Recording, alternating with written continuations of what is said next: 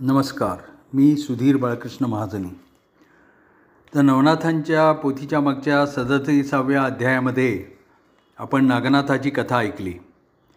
आता या अध्यायामध्ये आपण चरपटीनाथाची कथा ऐकू. तर एकदा असं झालं की पार्वतीच्या विवाहाचा प्रसंग होता. सर्व देव हिमालयाकडे जमले होते. पार्वतीने शंकरांना वरलं होतं. त्यामुळे शंकरांचे गणही तिथे आले होते. ब्रह्मा विष्णू आणि इंद्र हेही विवाह सोहळा पाहायला आले होते. पार्वती तर इतकी सुंदर दिसत होती सगळ्या अलंकारांनी नटली होती आणि जणू काही सृष्टीचं सगळं लावण्य तिच्या ठिकाणीच सामावलेलं होतं. मग तिच्या सुंदर तनूवर देवांची दृष्टी ठरत नव्हती आणि मग सृजन करणं हेच ज्याचं काम तो ब्रह्मदेव तर पार्वतीला पाहताच मोहित झाला. त्याचे मन त्याला आवरेना आणि याचा परिणाम असा झाला की ब्रह्मतेज त्यांच्या दिव्य तनूतून बाहेर पडलं आणि ते सभास्थानी त्यांच्या पायाशी पडलं. मग ते ब्रह्मदेवाला थोडीशी लाज वाटली म्हणून त्याने ते तेजोद्रव्य आपल्या पायाने जमिनीवर चोडून पुसून टाकलं.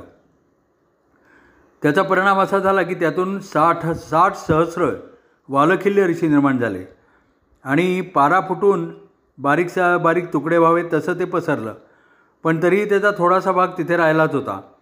मग विवाह सोहळा संपला. सर्व देव आपापल्या ठिकाणी गेले. वरात निघून गेली. सभास्थान रिकामं झालं. आणि मग पार्वतीची आई मेना आपल्या मुलीची आठवण काढत आवरावर करीत होती. सभास्थानी फुलंच फुलं पडली होती. मंगलाष्टका पडल्या होत्या. आणि हिमालयाच्या सेवकांनी ते सर्व एकत्र करून होमाचं भस्म पण जमा करून भागीरथी नदीच्या प्रवाहामध्ये विसर्जित केलं. ते फुलांचं निर्माल्य देवता व शिवगण यांची प पायधूळ आणि होमाचे भाग सगळे वाहून गेले. त्यात ब्रह्मतेजाचाही जो भाग होता तो एका गवताच्या बेटामध्ये अडकून पडला. आणि पुढे काही दिवसांनी तिथे एक हरिणी इतर हरिणींसह आली आणि तिथे ति तिचे मूत्र सांडले. त्या मूत्रामध्ये अर्थात प्रकृतीचे बीज होते. आणि ते नेमके ब्रह्मतेजाशी चिकटून राहिले. त्यावेळेला पिप्पलायन ऋषींनी म्हणजे पिप्पलायन नारायण नवनारायणांपैकी एक त्यांनी त्या तेजामध्ये स्वतःचा जीवांश प्रविष्ट केला. आणि मग अशा पद्धतीने त्यांनी तिथे जन्म घेऊन ते गवताच्या बेटात राहिले. आणि मग सत्यश्रवा नावाचा एक ब्राह्मण एकदा दर्भ काढण्यासाठी तिथे आला होता. दर्भ काढताना त्याला तो बालक दिसला. त्या बालकाचं काय करावं या विचारात असताना देवांनी पिप्पलायन ऋषी जन्माला आला म्हणून आकाशातून पुष्पवृष्टी सुरू केली. तेव्हा त्याला वाटलं की ही भूताटकी आहे. असं मग धसका घेऊन तो ब्राह्मण पळू लागला. मग देवांच्या सांगण्यावरनं नारदाने ब्राह्मणाचं रूप घेतलं आणि त्या पळणाऱ्या सत्यश्रेवा ब्राह्मणाला गाठलं. त्याचा सगळा संशय दूर केला आणि तो स्वतः बालक उचलून त्या सत्यश्रवाच्या हाती दिला. त्या मुलाचं नाव चरपटी ठेव असं म्हणून नारदानी सा त्याला सांगितलं आणि मग स्वस्थानी निघून गेला. इकडे ब्राह्मणाने घरी येऊन आपली सुशील पत्नी चंद्रा तिला सर्व हकीकत सांगितली तेव्हा तिला पण फार आनंद झाला. मग स सुर सत्यश्रवा ब्राह्मणांनी आणि चंद्रानी त्या मुलाचं चांगलं संगोपन केलं. सातव्या वर्षी त्याची मुंज केली. मग तो बारा वर्षाचा झाला आणि नारदाला त्याचं स्मरण झालं. मग तो गुप्तपणे ब्राह्मणाच्या घराजवळ उभा राहून पाहू लागला.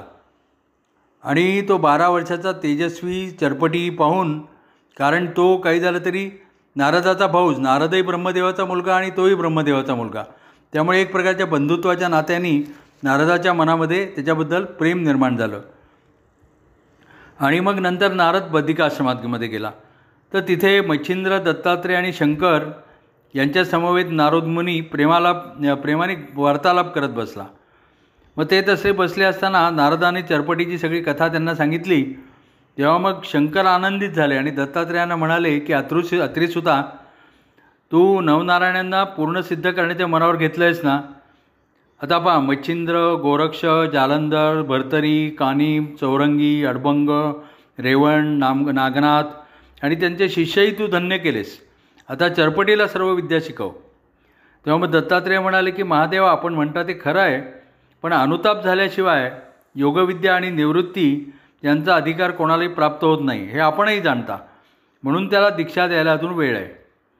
मग नारद लगेच म्हणाला की दत्तात्रेया चरपटीच्या मनामध्ये पश्चात्ताप उत्पन्न होईल आणि त्याचं मन विरक्त होईल अशी मी युक्ती करतो. त्याच्याकडे शंकर आणि दत्त पाहतच राहिले पण नारद तिथून लगेच उठला आणि भूलोकात जातो असं म्हणून तिथून निघाला आणि पृथ्वीवर आला. मग नारदांनी चरपटीच्या वयाच्याच एका विप्र मुलाचे रूप घेतलं आहे आणि सत्यश्रवाचे दार ठोठावले. मग दार उडून सत्यश्रवा पाहतो तर त्याला एक बारा तेरा वर्षाचा ब्राह्मणाचा मुलगा उभा दिसला. काय रे काय पाहिजे? त्यांनी विचारले. माझं नाव कुलंब. मी गरीब ब्राह्मणाचा मुलगा आहे आणि मला विद्यार्थी म्हणून आपण शिकवाल का? तो शिकणार? हो मला सिंध्या येते. पण भिक्षुक जी विधिविधानं करतात ती मला येत नाहीत. मी घरातली तुमच्या कामं करीन आणि शिकेन. मग सत्यश्राव म्हणाला बरं आमच्या चरपटीबरोबर शिकायला बसत जा.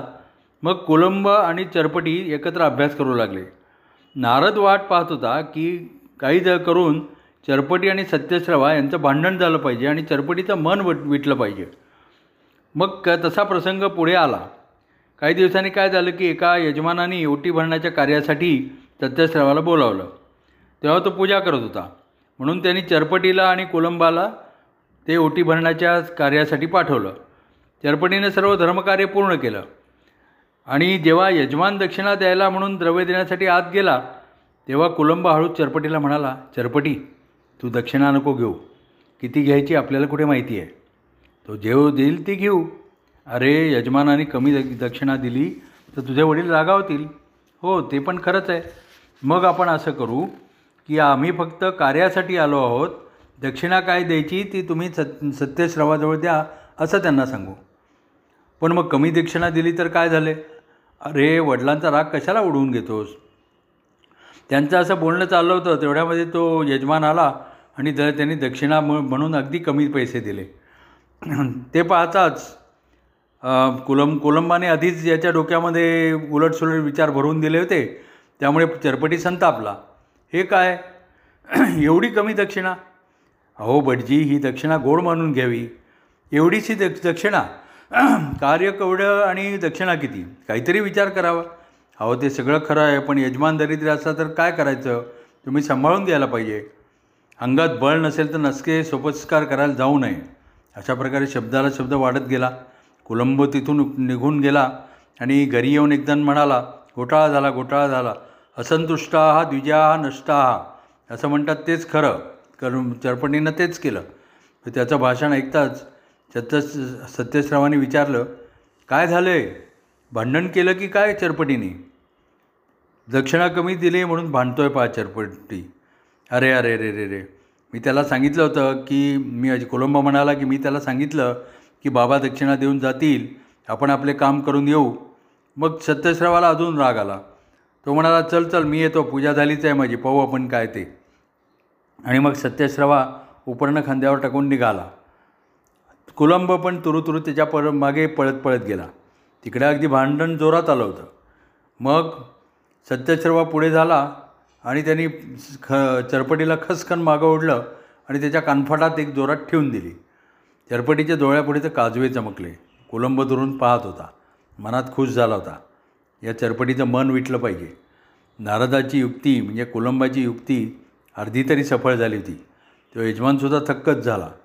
चरपटीच्या गालावर पाच बोटं उलटली होती उठली होती. मग डोळ्यातून अश्रुधारा सुरू झाल्या.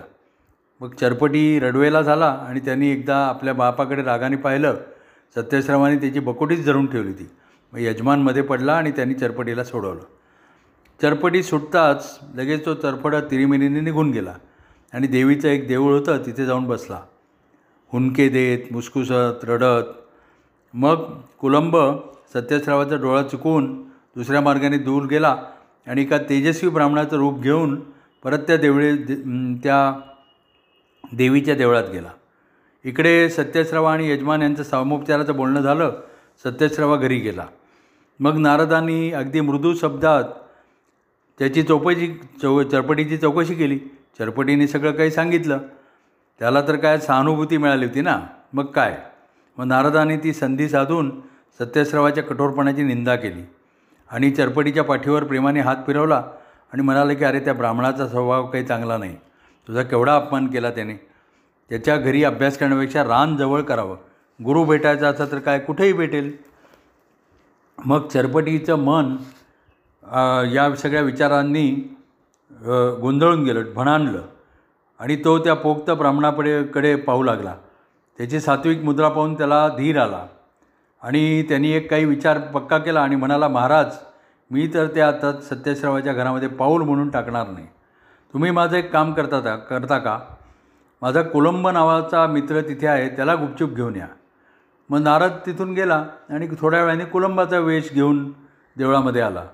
मग चरप चरपटीला म्हणाला की चरपटी एक ब्राह्मण आला होता. तू बोलावलंस देवीच्या देवळात असं सांगून तो पुढे निघून गेला. मी लगेच आलो. तुला फार जोरात मारलं का रे? बरं ते राहू दे. आता मी घर सोडून निघालो आहे तुला यायचं आहे का? मग हा म्हणाला नारद म्हणाला चरपटी तू सिद्ध होण्याच्या योग्यतेचा आहेस. तुला पाहिलं की मला इतका आनंद होतो. केव्हा चालायचे? आत्ता आत्ता आहोत तसेच जायचं. चल मी एका पायावर यायला तयार आहे. आता पुढची याच्या पुढची गोष्ट आपण थोड्या वेळाने पाहू. नमस्कार. धन्यवाद.